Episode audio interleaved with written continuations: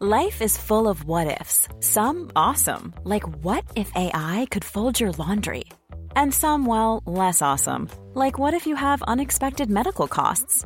United Healthcare can help get you covered with Health Protector Guard fixed indemnity insurance plans. They supplement your primary plan to help you manage out of pocket costs. No deductibles, no enrollment periods, and especially no more what ifs. Visit uh1.com to find the Health Protector Guard plan for you. Even when we're on a budget, we still deserve nice things. Quince is a place to scoop up stunning high end goods for 50 to 80% less than similar brands. They have buttery soft cashmere sweaters starting at $50, luxurious Italian leather bags, and so much more. Plus, Quince only works with factories that use safe, ethical, and responsible manufacturing. Get the high-end goods you'll love without the high price tag with Quince. Go to quince.com/style for free shipping and 365-day returns. Welcome back to the Two Norries podcast, ladies and gentlemen. Um, we've part two here, and I'm joined here by my co-host James Leonard, as Yep. always. Yeah. So today we have Anna Colt Hold. Court Hold. Hannah. Right. That's right. Yeah. That's kind of So. Hannah, we just had her husband on, just Yeah, before nice, yeah. Niall Campbell. Mm-hmm. Great podcast as well. Um, and Hannah, you work in clinical uh, psychology, Correct. and you also work with um, psilocybin. Uh, not yet. So Yeah. yeah, have have had you- the training. You've trained, you've done some Yeah. research in this area, and what you're, you're going to give us some background on it today, and some background around some of the stuff that's happening in Australia around MDMA as well. Yeah. So, Joe, so just to start off, do you want to give us a little bit of a background in who you are and where you came from? Yeah, sure. So, um, obviously not from around here. um, I grew up actually in Scotland, believe it or not, and moved to Australia when I was quite young. Are your parents Scottish? Um, Mum is, dad's English. So, Oh, yeah. yeah. So we uh, immigrated out to Australia and, um, yeah, moved straight to a country town, uh, which was kind of odd to not go through a city. But it was great to kind of grow up in a small country town, you know, small school. Um, didn't, you know, kind of feel too much pressure, I guess, growing up. Um, and then moved up to Perth in my teens, like late teens, and have pretty much lived there ever since, but have done a lot of traveling and lived in a few different countries as well. So, How did you end up getting into clinical psychology? yeah, so uh, it was a long journey. Uh, I didn't start out wanting to do psychology. I think, uh, you know, it was something that that came to me later on. Like I, I started out in fashion design actually, so Yeah. always was you know loved drawing, loved being creative as a kid, and that seemed like a natural progression to kind of go into the art world and um, study that and. Yeah, just kind of, it was a passion. Isn't it amazing how we start off one thing know. and we end up something completely different across the Totally. different different kind of area completely. We're doing a fucking podcast. I'd never even heard of a podcast five years ago.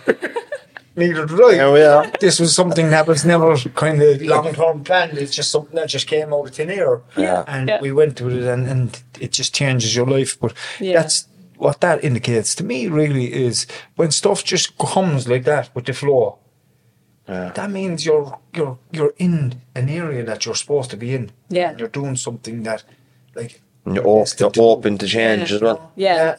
Yeah. I'd always had this sense that, you know, fashion wasn't really the right thing. Like it was enjoyable, but I just felt like it didn't quite click. And I thought maybe there's something wrong with me. Like maybe I'm meant to feel more, you know, aligned with this. And, um, but once I found psychology, like started studying, didn't realize it was a six year degree until I got probably through my first few years. But then, yeah, just never looked back. Really felt like, and just continuously feeling like I need to learn more, and there's so much more of it to discover. And Do you know when yeah. when you're studying psych, uh, clinical psychology Yeah. and you're looking at all these case studies and the research and stuff, yeah, you also at the same time learn so much about yourself and your own upbringing. Did that help you to become more in tuned into who you are as a person as well? oh, for sure, yeah. And I'd say, you know, I had done a lot of kind of soul searching, I guess, prior to starting.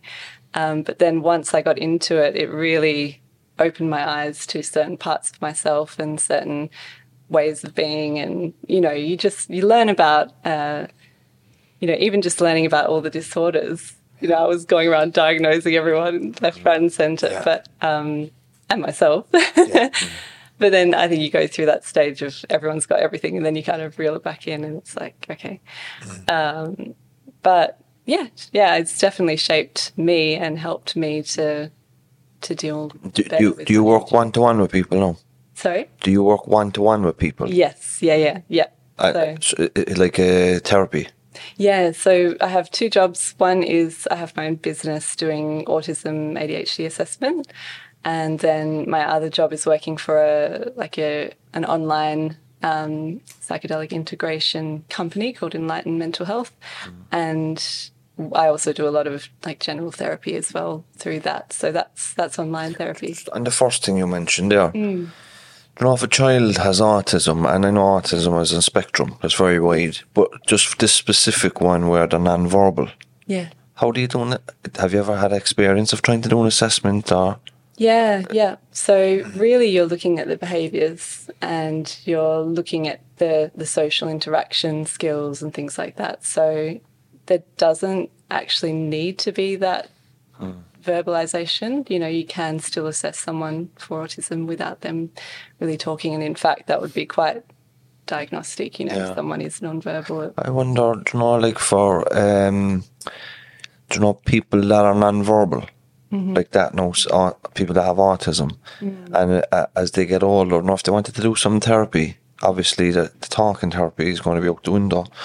But would something like, uh, um, what's the one we EMDR? EMDR. We we don't have to kind of disclose the details of what happened. Would that be beneficial? Or would a, a kind of a psychedelic maybe be? That's a really good question. Yeah, yeah. I mean, You'd have to get somebody on that's quite niche now. I understand that and put you on the spotlight, but just thinking out loud. yeah. But so, um, talk to me about um, psilocybin. Will you explain to us what psilocybin is? Where does it come from, and how it interacts in the body? Yeah, yeah. Well, it's the the compound that's found in what we'd call magic mushrooms. Um, Plenty of them in the fields in Ireland at the moment. really? There is. okay. Yeah, that's why all the sheep are fly- thinking they can fly around the place at the moment. Uh, but it's important for people to know as well. Not all mushrooms are made equal, and some of them No. can be quite harmful. So you really have to know what you're doing. Very much so, and I wouldn't, yeah, wouldn't recommend kind No. of Yeah, going out hunting if you don't know what you're doing. Yeah. Um, So yeah, basically it it has an effect on the serotonin system in the body. Uh, so it, it it helps the serotonin to kind of stay in in the brain, in a part of the brain for longer. Um, so in the synapse, which you've probably heard of SSRIs. Yeah, antidepressants. yeah, so that those are antidepressant medications which are designed to help a person um, to essentially help them to absorb more of that. Uh, sorry, to keep that serotonin within the synapse, um, which helps people to feel, I guess, uh, more positive. It, it helps people to feel less depressed, essentially, um, and that's that is naturally produced in our brains. Um, and as Niall was saying before, you know, psychedelics wouldn't work if we didn't already have those receptor sites.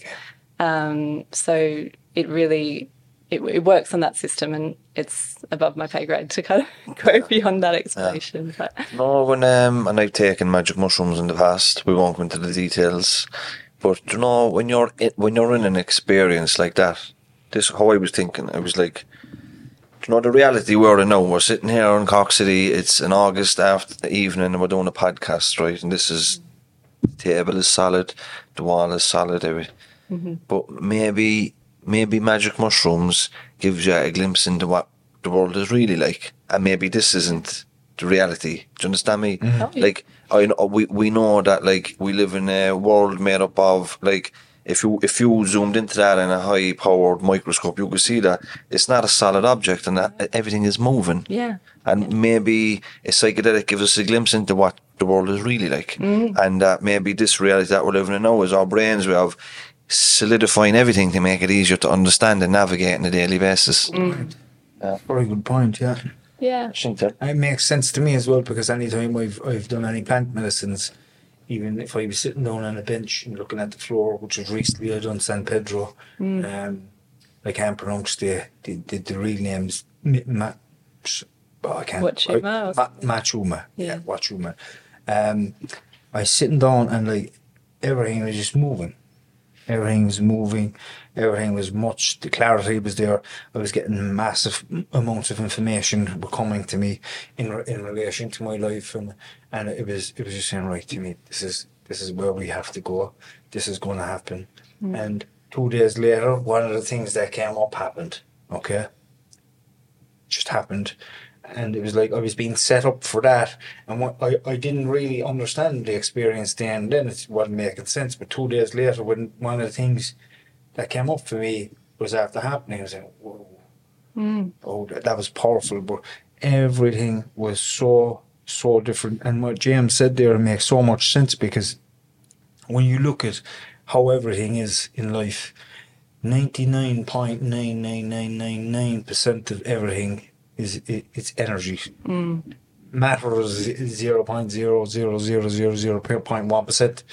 It's mind blowing. It's like, do you know, sometimes Hannah, when I when I'm out in the open, James, and and I just stand still, and I just keep my vision looking at the one spot in the sky. This the sky, I can see speckles of moving light, energy, just just in the air, just here, and it's all it's just bright and it's just flashing back and forth, and it makes so much sense to everything. But because we're so materialistic and we believe in tangible objects as being everything, we don't understand that everything is energy. yeah. Every single thing is energy. And I feel that energy within me when I'm meditating, when I'm processing stuff, when I allow stuff come up for me. And I do get a, good, a great understanding of it, you know. But with psychedelics, then, you know, if somebody hasn't maybe done some of the work already, Hannah, okay? And we, we all know what some of the work is. Maybe a little bit of therapy, maybe a little bit going into their past, their own trauma, and maybe getting an understanding of it. And they're on uh, maybe uh, in, inside in a lab, a research lab, and they're taking a microdose of, of psilocybin with some facilitators, doctors around them, and they go into a traumatic part of their past, what's a complete get blocked out of their memory, and it's come up from, you know. Um, how do how how what is the best way to help somebody to get through Yeah. like that? Okay, so yeah, when you know someone who doesn't necessarily have any experience of a psychedelic and they're they're going into this experience, um, maybe they have some expectation about, you know, I'm going to be healed or it's it's going to be uh, an amazing, wonderful experience. Um, yeah, sometimes it can be really hard, and we know that from all sorts of, you know, different from research and from people who've been doing it for you know, humanity has been doing it for thousands of years. So um, we have the accounts that it is when you know people use it in a spiritual way, and that's that's not always like a, a fun, la di da, you know, happy kind of experience. And there might be darkness that you might go into and and experience parts of. So in the training for the psychedelic assisted psychotherapy, it's it's really important that we're all trained to help someone, help guide someone through a tricky experience like that.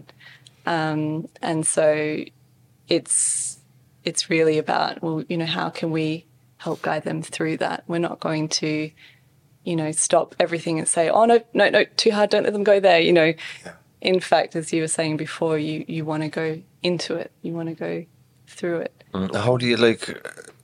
What does it look like that therapy? Like, is somebody come into the room and sit down on a?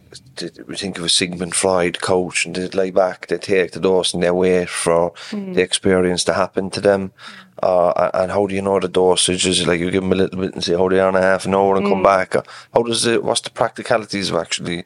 Yeah, well, there there are so many different things in motion out there, and and when all different studies will do it different ways, but in general, and you've probably seen some of the documentaries, you know, about psychedelic assisted psychotherapy. So, what it looks like actually, first of all, you know, maybe the thing you don't see is the preparation work that goes on beforehand. So, it's called psychedelic assisted psychotherapy because the psychedelic is taken within the context of therapy. So, you, you will have had therapy sessions lead, leading up to the experience and then it's you know you have the dosing day and that might look like yes you know maybe you have like a nice comfortable bed or couch to sit or lie on. Uh, you might have like a blindfold. You might have music in in earphones. Um, there may be one or two therapists there with you.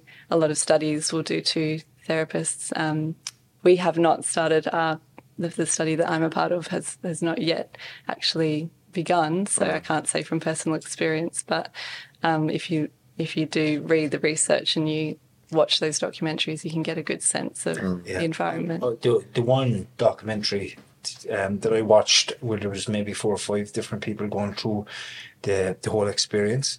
So the the way it worked was they brought them in maybe once or twice before the, the main session, and they gave them a small microdose, and they sat with them, and they watched uh, what kind of tolerance they had. And after fi- figuring out what the right dosage was, then they brought them in.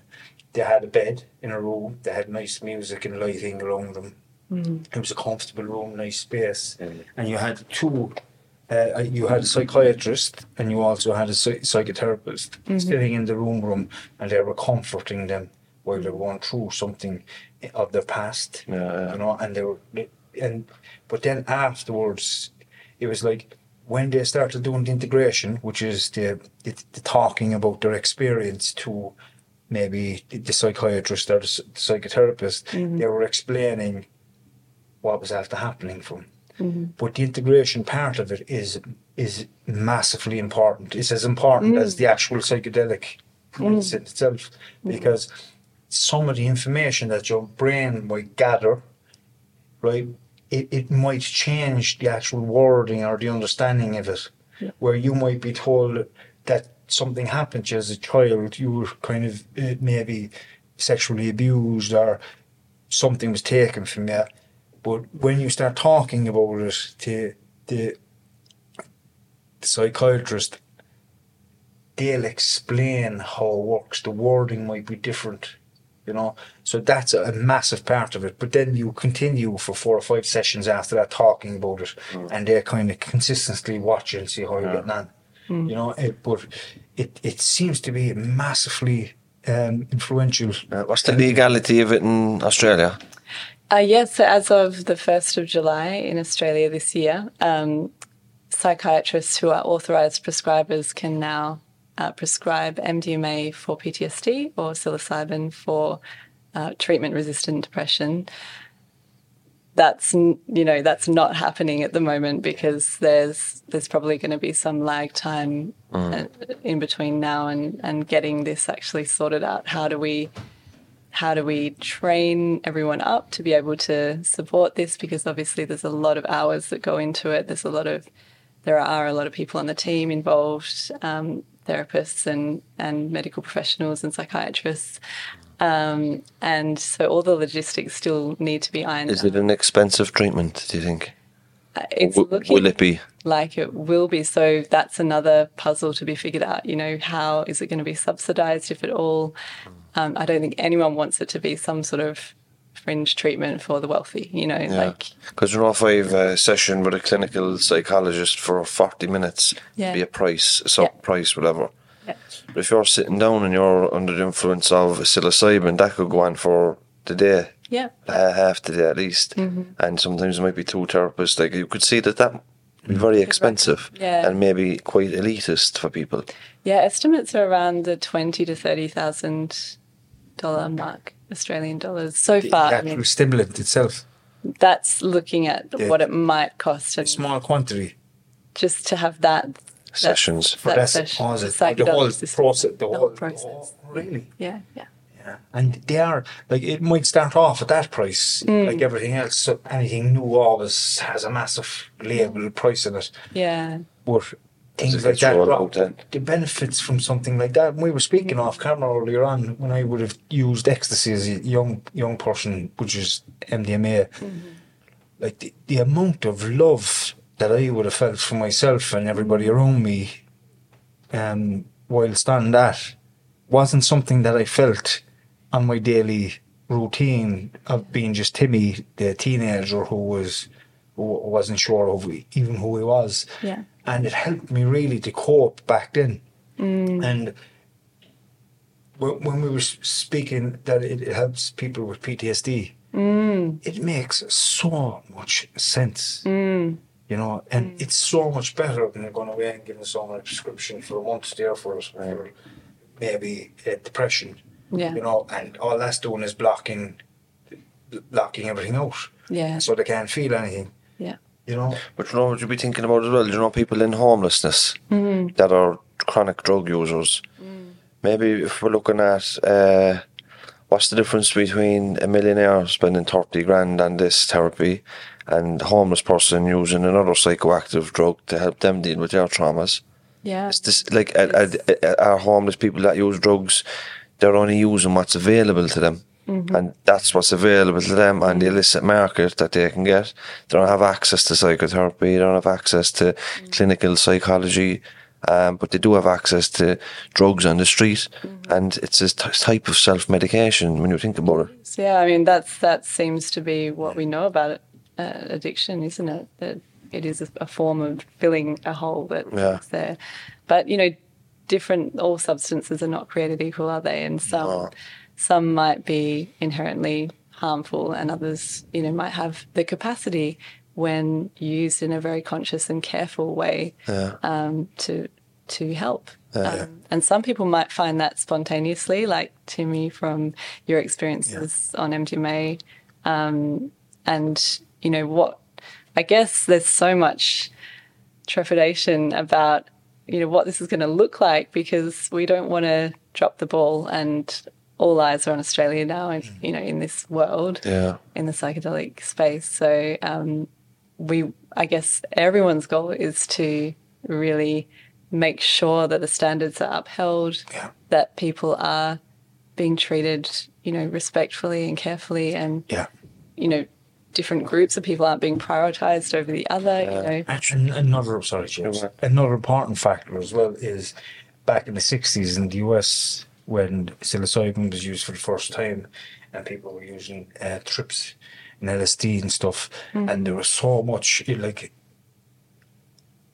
the Americans seeing the benefits of it initially when it was being treated in the right way to help people with. there was a lot of like, research from yeah. back then, which just got buried. But you then know, it became this big thing, but all Yeah. the protests and stuff when and, they, The, and the anti-war left and Yeah. all that. Is, see, and then it was just blocked. They put Yeah. a hole it. I help people open up people's consciousness Yeah. and to think outside of the, the state and the government, and they didn't like that. You see, mm-hmm. so That's it's what what, what governments need to do, and, and at the moment researchers need to do, is look at ways that that never happens again. Exactly. Because we lose Exactly. the importance of of these these uh, medicines to help people who are suffering Mm-hmm. with mental health. But you know, I, I'm curious to know about, do you know, the MDMA, and I'm not sure if you have experience with, with that or know much about it, but like, do you know, for an MDMA assisted therapy, like, what kind of a dose are they getting? Are they getting a dose where, like, like it's obviously not like, here, take two of them,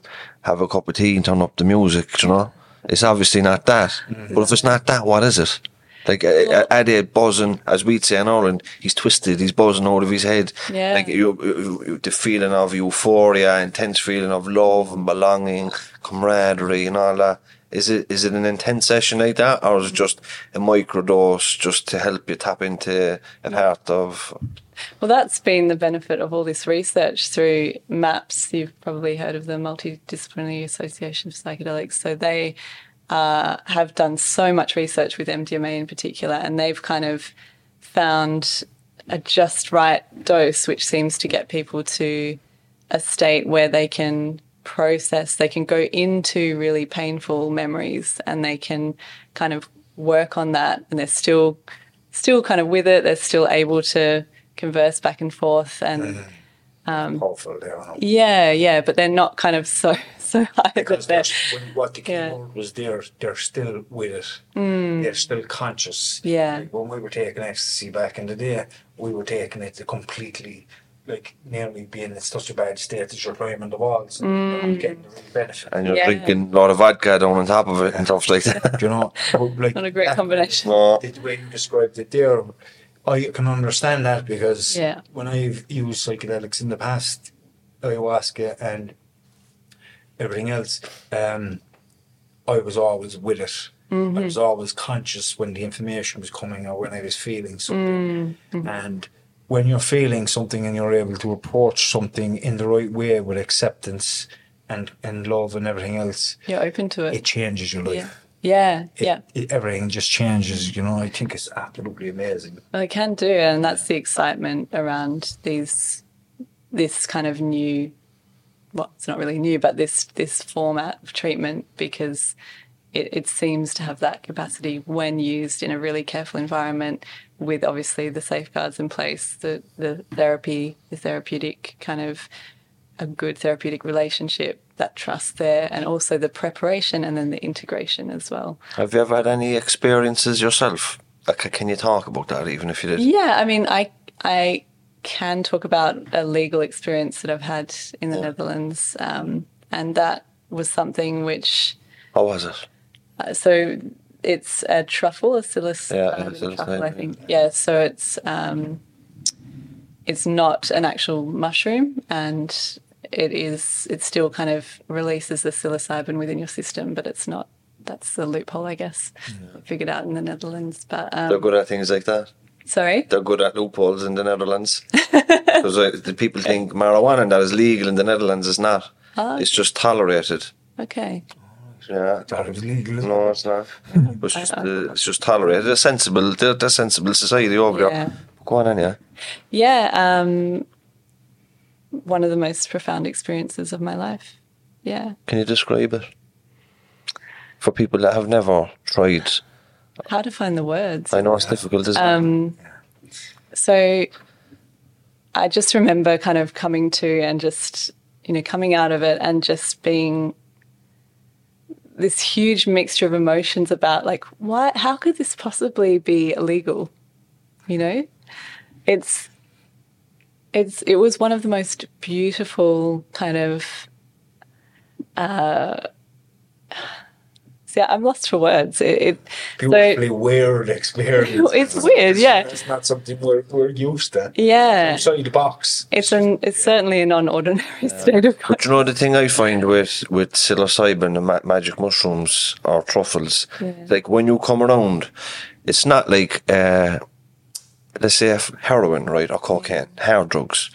When you take that drug, when you come around, you want more of that straight away. Yeah. With, with mushrooms and psilocybin and stuff like that, when you come around, you're in no rush to go back into that. No, it, it felt like I'd run a marathon. Yeah, And it was in equal measures beautiful and challenging and um, gentle, but then, you know, it just it it's it sounds weird to say, but I felt like this this sense that you know how can I deny that these plants have an intelligence, you know, and a you hear a lot of people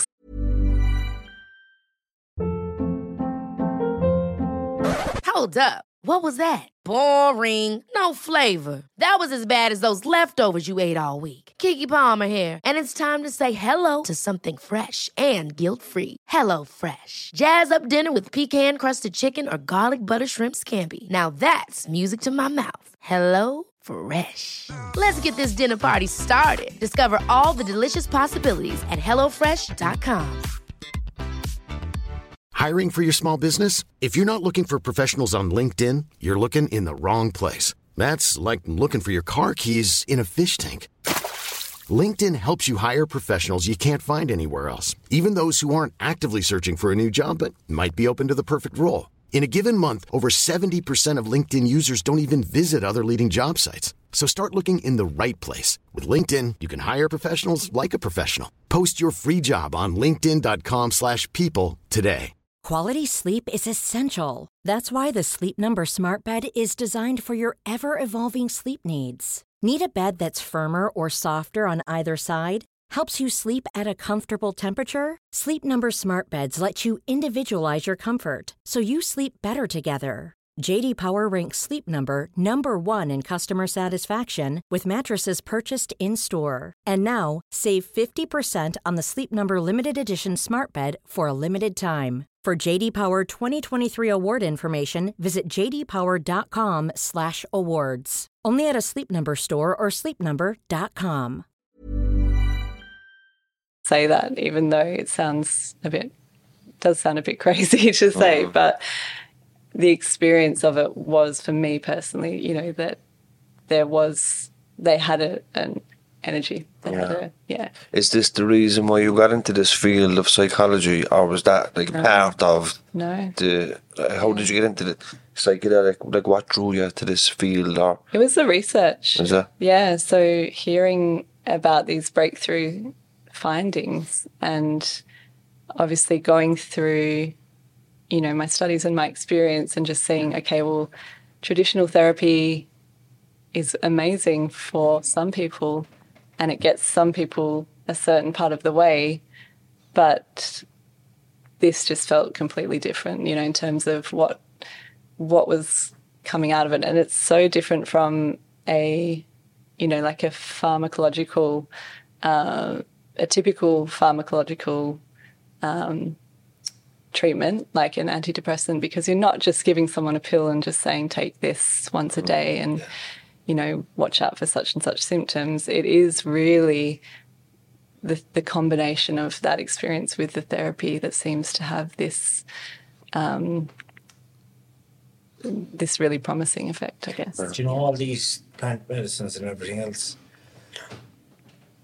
People in the Amazons, they've been using these plant medicines Over forever, years, yeah. forever, like, and they see the benefit of it. And I, I sat down with this lady recently, and she told me this story.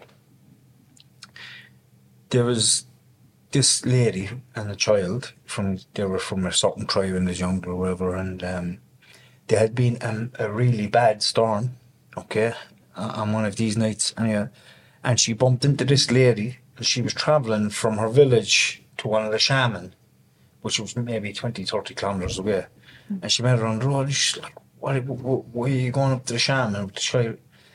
She said the child got so scared uh, and she, she was full of fear from the storm the night before. She was bringing the child to the shaman to release the fear that was instilled in the child from the the. the can you from the night before? Hmm. Can you imagine what kind of fear is instilled inside kids today as that are growing up in traumatic environments, inside in homes where there's drug abuse, alcoholism abuse, violence, hmm. sexual abuse? Can you imagine what damage is caused to them kids. And hmm. when, when you look at the context of where we are here with this and how this lady here seeing the importance of bringing this child to a shaman to release the fear from the night before. Do you see the gap of understanding of, of the two, Yeah. the Western world? you make a good point. Do you know, um, and we spoke about this with Blind Boy, Blind Boy podcast. Ever, we we were Blind Boy's guests, but it come up about uh, something similar. But there's a French philosopher, Michel Foucault, hmm. and he wrote a book, a few books, very good. He's very controversial now. Mm-hmm. He died of AIDS, and there's a lot of shady shit in his background and stuff like that. But he talks about like in in in Western culture, Western society, we kind of look back at at our culture. We say two, three hundred years ago, and we look at like we're progressing all the time away into a more humane and a more just society, mm-hmm. and we look at these other cultures as like savages, backwards, and stuff like that, and our culture is like the one we should aspire to. Mm-hmm. But if people in tribes, in Amazonian tribes or in Peruvian mountains, uh, they don't have the comforts we have or the finances we have, mm-hmm. but what they do have is, a, is something an ancient technique to help heal this child from a fear so they can go on and move with his life. And we look at that tribe and we say, God help us, look at them over there, they have nothing. And we're here with uh, our uh, as I said earlier on, with your nice house, your nice car, and with your child is full of fear. Mm. You know what I mean? Mm. Like, who's actually the better society and which is the better culture? Do you understand? Well, the thing is, you know, what we know about psychedelics scientifically is that it just it opens up the communication between different parts of our brain, mm. and it seems that like that's the internal state. Like we need to be doing that externally as well, you know. And I think it does help people to open up to connection to themselves, to nature, to the earth, to one another, to difference. And so when people start talking, you know, we learn stuff. Yeah. And so, you know, we have a lot to learn from those cultures Absolutely. and they've Yeah. learned from us and, and you know, we can all learn from each other. So it's There's a small bit of resentment as well. I was reading or looking at a documentary uh, in Peru again, where those people that have used ayahuasca spiritually for centuries, looking at Westerners coming over now with the latest trend, and they've they kind of resent it. Where like it's sacred to them. Yeah. And now all of a sudden you've all these white people coming over with their money, kind of overrunning it. Um, but one of the things I want to ask you was: Is there anybody that uh, psilocybin uh, assisted therapy wouldn't be suitable for? Yes, yeah. I mean, psychedelics are not for everyone. I don't think there's any therapy which is you know, any is good for everyone, right? But if you went to a counsellor Yeah, and you spoke to them, it's not going to do any physical harm. yeah, that's true. But it's yeah. a little bit different with a ex- exogenous substance like Niall spoke about. Yeah. So, in general, in in the research setting, people who are screened out tend to be people with a history of psychosis, if they have any family members or have a personal history of schizophrenia, um, bipolar disorder, um, and yeah, e- even some personality disorders as well. So- And you know, if somebody is going to take ayahuasca, if they're taking SSRIs, that's a big no-no. Is it the same with psilocybin? that is something that you know the the psychiatrist would obviously be Yeah. um, in charge of, I suppose, in in kind of guiding people through that. Yeah, but I think in general, um, people tend to be if they're going to be a part of a study, they shouldn't be on an SSRI. Yeah. Yeah, do you were saying earlier on that it's legal in Australia now, but it's only legal with the last six weeks or something. Yeah. So it's not up and running yet. Yeah. Is there any country in the world where this is a legal practice that is up and running? Not that I know of. Even in the Netherlands, it's it's not legal to do psychedelic assisted psychotherapy with psilocybin or Mm-hmm. with, with the truffles. Um, there, there must be, but I'm I'm not too sure personally. Or I, I haven't really heard of any any place that Yeah, does. Uh, I well, you can. I've seen documentaries based in the UK where they do the psilocybin yeah, um, stuff Well, inside, in, la- yeah. inside in uh, facilities like in hospitals. But Mm-hmm. the MDMA, which is something that really interests me because I never liked magic magic mushrooms. To, to be honest with you, because I had a few bad experiences back. Like in the this, day. the, um, you know, we ran about earlier on, you know, when they're testing out the doses, you know, they give you a little bit, they be down to Timmy with two kilos of mushrooms. Uh, it no effect on him. I had a bad. I had a few kind of paranoid experience, but I was going off other drugs and I was taking magic mushrooms and I was, Your environment is crucial. I was inside in a pub. Yeah, nah. yeah, yes, bad. yeah. Then you're getting self-conscious. Yeah. You need to be in a place where you're free, relaxed. You're not trying to hide what you're doing. So you've heard of the set and setting, yes? Yeah, Yeah. So the set is your mindset at the time. You know, you don't want to be going through something that's that's already pretty gnarly. You don't want to be going through something that's going to be, I guess, pulling you, making your your experience a bit darker than it need be. Like if you were going to do it with your partner, Mm-hmm. and then you can't really get into it because you're mindful of how she is. Yeah. Or is she looking? be a, a part of it. Yeah. Yeah, like yeah. whereas I think if you were on your own and you're you, you're there doing the session with a few strangers or on your own, then you can just completely relax and you don't have to worry about anybody or minding anybody. You Yeah. can just really kind of surrender into it and get yourself in the right frame of mind for it. Mm. Well, in, in my work at Enlighten, we do like harm reduction and the integration. So the harm reduction side is is psychoeducation on set and setting, and it's kind of like, well, this person has come to us. We're going to provide a non-judgmental, open space to talk about what that might look like for them, what are the risks involved, how that might, you know, what might come about, what you know potentially you know the types of things that, that can come up in those experiences. And um, and then also to talk about okay the certain setting make sure you feel safe and make sure that you're um, in a in a place like a setting where you feel comfortable maybe it's it's somewhere that has a lot of nature around maybe it's you know it's, mm. it's And- individual and completely Another thing to mention, it's not MDMA that you'd buy off the streets that's mixed with all forms of different shit.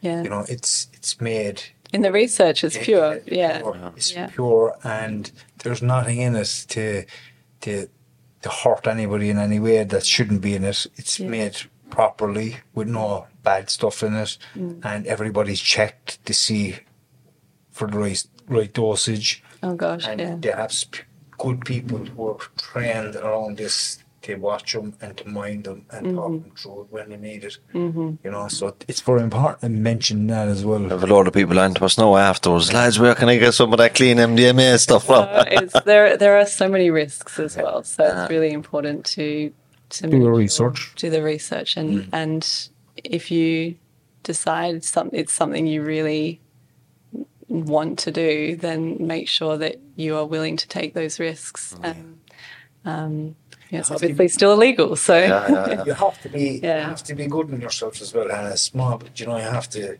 you have to understand where your shit is. Yeah. You Yeah. have to know that your shit is here, yeah and like if it comes up, that you'll be able to. Yeah. That's why, I, like, I, I always talk about, you know, this is not the be all and end all. There are so many other, other kind of practices that can help you get to similar states. And I'm sure with you are fully aware of this with meditation, mindfulness practice, breath work, um, hypnosis, like Niall was talking about. There are, yeah, there are Yeah, a and- lot of different and ways to do go this. Back to what you said about meditation and breath work, they're my long long term Yeah, tools. Yeah. They're Like the MDMA and the other stuff will help you to get to a certain place. Mm. Whereas the meditation will keep you in the good place and make it better and better and better. It's like what we spoke about with Niall earlier on. The psychedelic will give you a glimpse of what life could be like. Mm-hmm. And then the meditation and everything else helps you to walk towards that on Yeah. a daily basis. it's hard work. It It is. really It is. is. And it's not to be taken lightly, you know. So, And, and just because it's not working today, tomorrow, in a month's time or four months' time, don't give up. Mm. yeah. Stick with it. Yeah. Because if you stop, you'll never know that you could have just hit around the corner and you could have felt something that will completely change your life. Exactly. Be consistent and integrate it into your life like it's Yeah. waking up in the morning and brushing your teeth. Yeah. Make it a part of your routine like that. And Yeah. That's that was the game changer for me. Mm-hmm. When I wake up, no, it's not like God, I have to go and meditate. It's like right, I go in and brush my teeth. What's the next step? I meditate. Cold shower, brush my teeth, go mm-hmm. downstairs, have a do you know, and I start meditating and Yeah. that's it. And often the integration part is really just those simple daily practices, which, you know, if you just do it one day, it might not feel like much at all. But if you build it up day after day after day, you know, it can have such a powerful effect. And it's that kind of stuff that there are parts of us that really want to avoid, I think, because there's a bit of sabotage going on. Like we know that we know how good we could get if we just continued on with these practices. So to have that consistency, to have that, you know, regardless of how I feel, I'm just going to do this. I'm just going to keep at it and just have hope that even if I feel awful today, you know, I don't know what's around the corner and, and I have faith that in these practices that this could get me to a better place. Now, the other work that you do outside the psychedelics, do you want to tell us a little bit about that?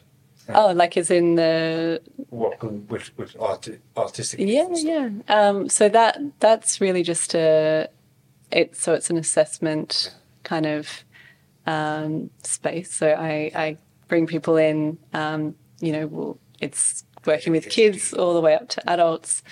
Um, having a lot more adult clients these days. Yeah, Um, it's a big thing today, the ADHD with adults. Yeah. In, in Ireland, a clinical psychologist can't prescribe meds to. Um, They well, can. They can't in Ireland. No, they can't in Australia can't. either. No, no. Can't they? But No, no, the no. UK, they can. Really? I think they can because when I was talking to psychologists last time, I think in the UK, some clinical psychologists get prescribed if they've done a certain course or whatever. Oh, really? Okay. Um, Okay. But back here, it's psychiatrists are the only one. Very much so in. Australia Yeah. as well. Yeah. Follow on the GP, then go follow on that once the report is in. Do you know what I mean? Mm-hmm. So I was just wondering whether it was the same in Australia. So obviously it is. No, it's very much that the, the psychologist, you're, you're definitely, your job is more of the, the psychology and the, the assessment process and then the, the therapy side. And then the psychiatrist will do all of the medication side. Um, and I think it's an unfortunate thing that rarely will they double up and do therapy as well. You know, I think, I think that would be a good thing to see more of. What is it with autism, or is it is it is it just because we're more aware of it now? But I see a lot of autism. Like I work, I work in youth and community work for a good while now, Yeah. and uh, especially in the last role I was in, see a lot of families presenting with children who are autistic, like a load of them.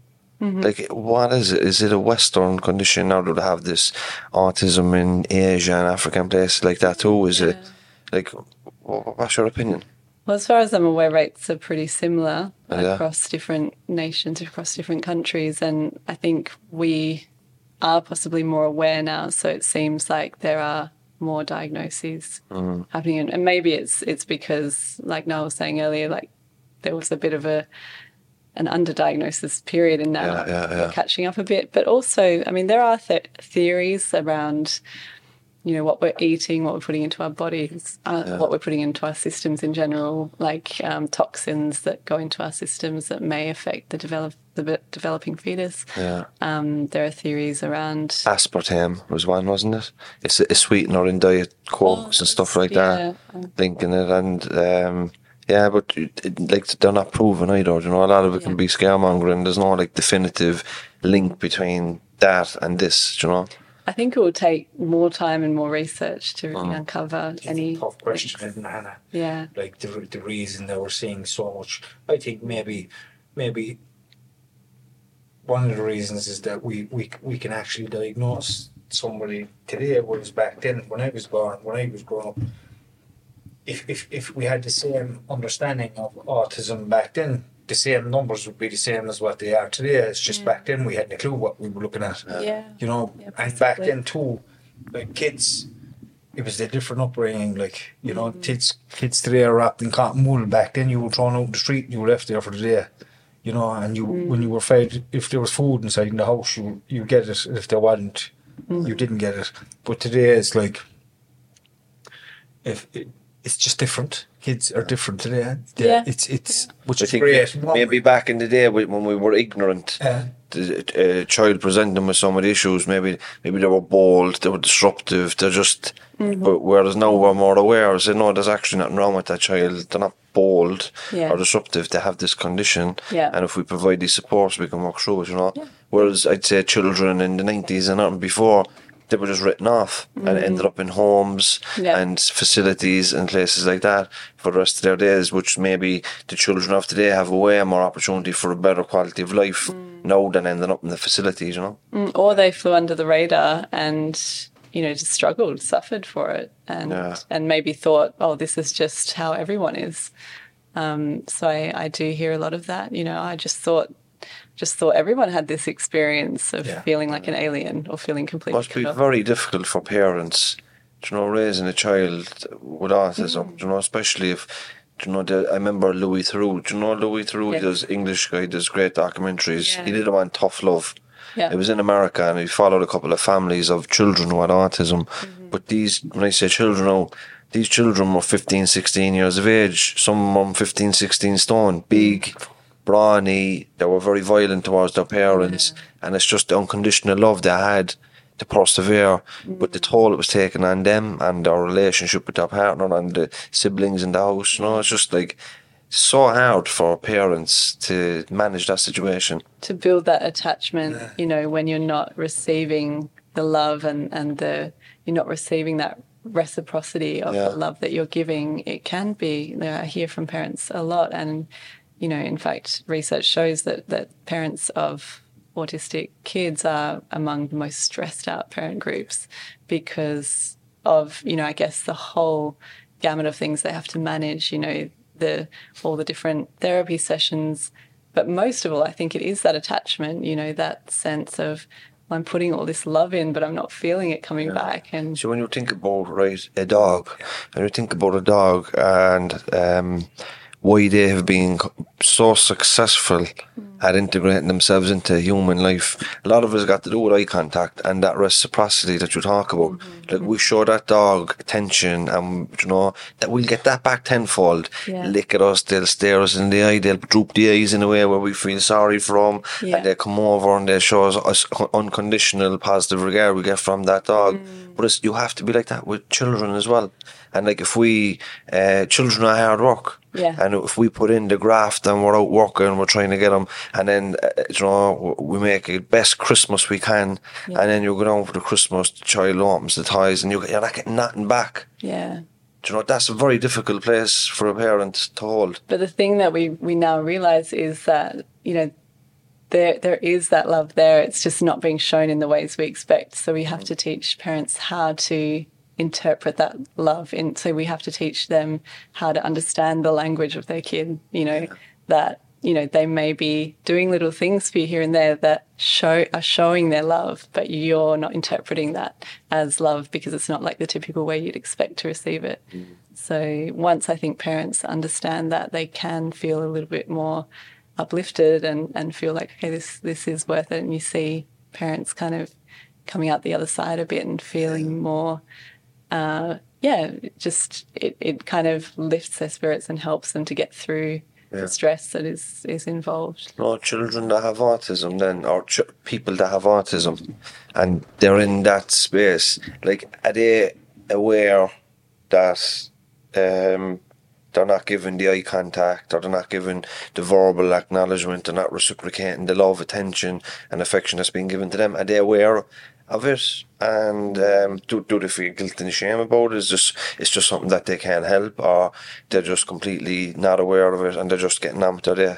It really depends because I think IQ plays into it as well. So, um, you know, once you, you're made aware of something, then you might start to pick up on it, right? Yeah, yeah. And so, if you have autism and you, you're quite intelligent, you might start to go, oh, um, so yes, someone gave me that feedback that I don't give good eye contact, and then you might notice that, and then you might develop more social anxiety about that, and it might just because it doesn't come naturally to you, you might then either try and start to force it, or um, or just maybe completely avoid it altogether because it's too anxiety provoking.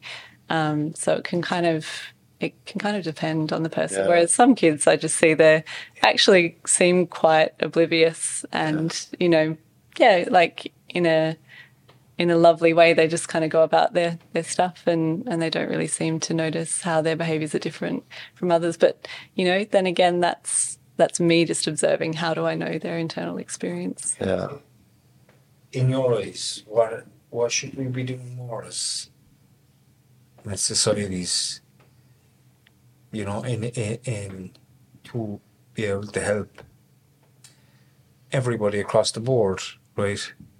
But just let's say we're focusing so much of our attention and our funding in in prisons and in the youths, teenagers, it's my my belief in, in this area is that we should start focusing a little bit more and putting more money into our early childhood or early days stuff, right? Where we should be putting the right people into childhood settings, you know, early education, schools, more counsellors, instead of having all these difficult subjects like for, for kids in, in, in relation to religion and other stuff that's irrelevant to their well being. We should be implementing subjects like maybe mindfulness for kids, you know, um, maybe ways of talking about emotions and stuff, how kids can deal.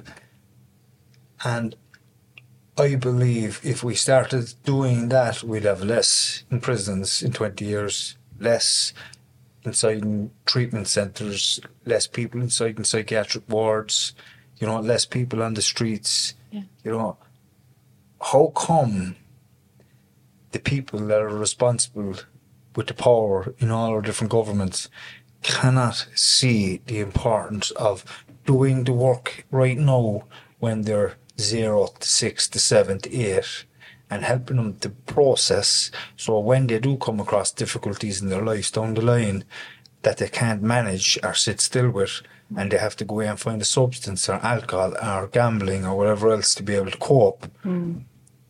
How come they just can't see that and, and understand that If we, we, we do the work here now, hmm. down the line, in 20 years' time, we're going to see a massive difference in our societies, in prisons, you know, in our treatment centres, in our hospitals that are overloaded, you know, on our streets where you have tents everywhere, people that are struggling, you know, to find somewhere to live. Yeah. I mean, I think it's a hugely complex issue and probably outside the scope of, of my knowledge, but I think it's, if you think about the system that we're set up in, you know, just even thinking about the, the term of a, a prime minister or a president, you know, that's pretty short term. And if the aim of your game is to get enough votes to get you in again or to get your popularity, like maybe you're not thinking that long term. And, and that's, it's not that that person doesn't want to be, I'm sure. But I would say that that stuff is happening. I think we are on the right track. But to bring it back even down, way, way back, just to the attachment, to mm. really be focusing in on even when a mum is pregnant, you know, identifying risk factors, like identifying, okay, well, what what has she been through in her lifetime? You know, what how is she to bond? Like, what is her current setup, her social setup?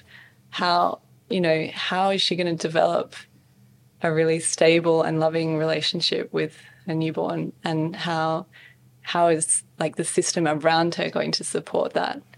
Um, so there are so many things, and I think we are we are waking up a bit to that. You know, bringing it right right back to that those really early years because.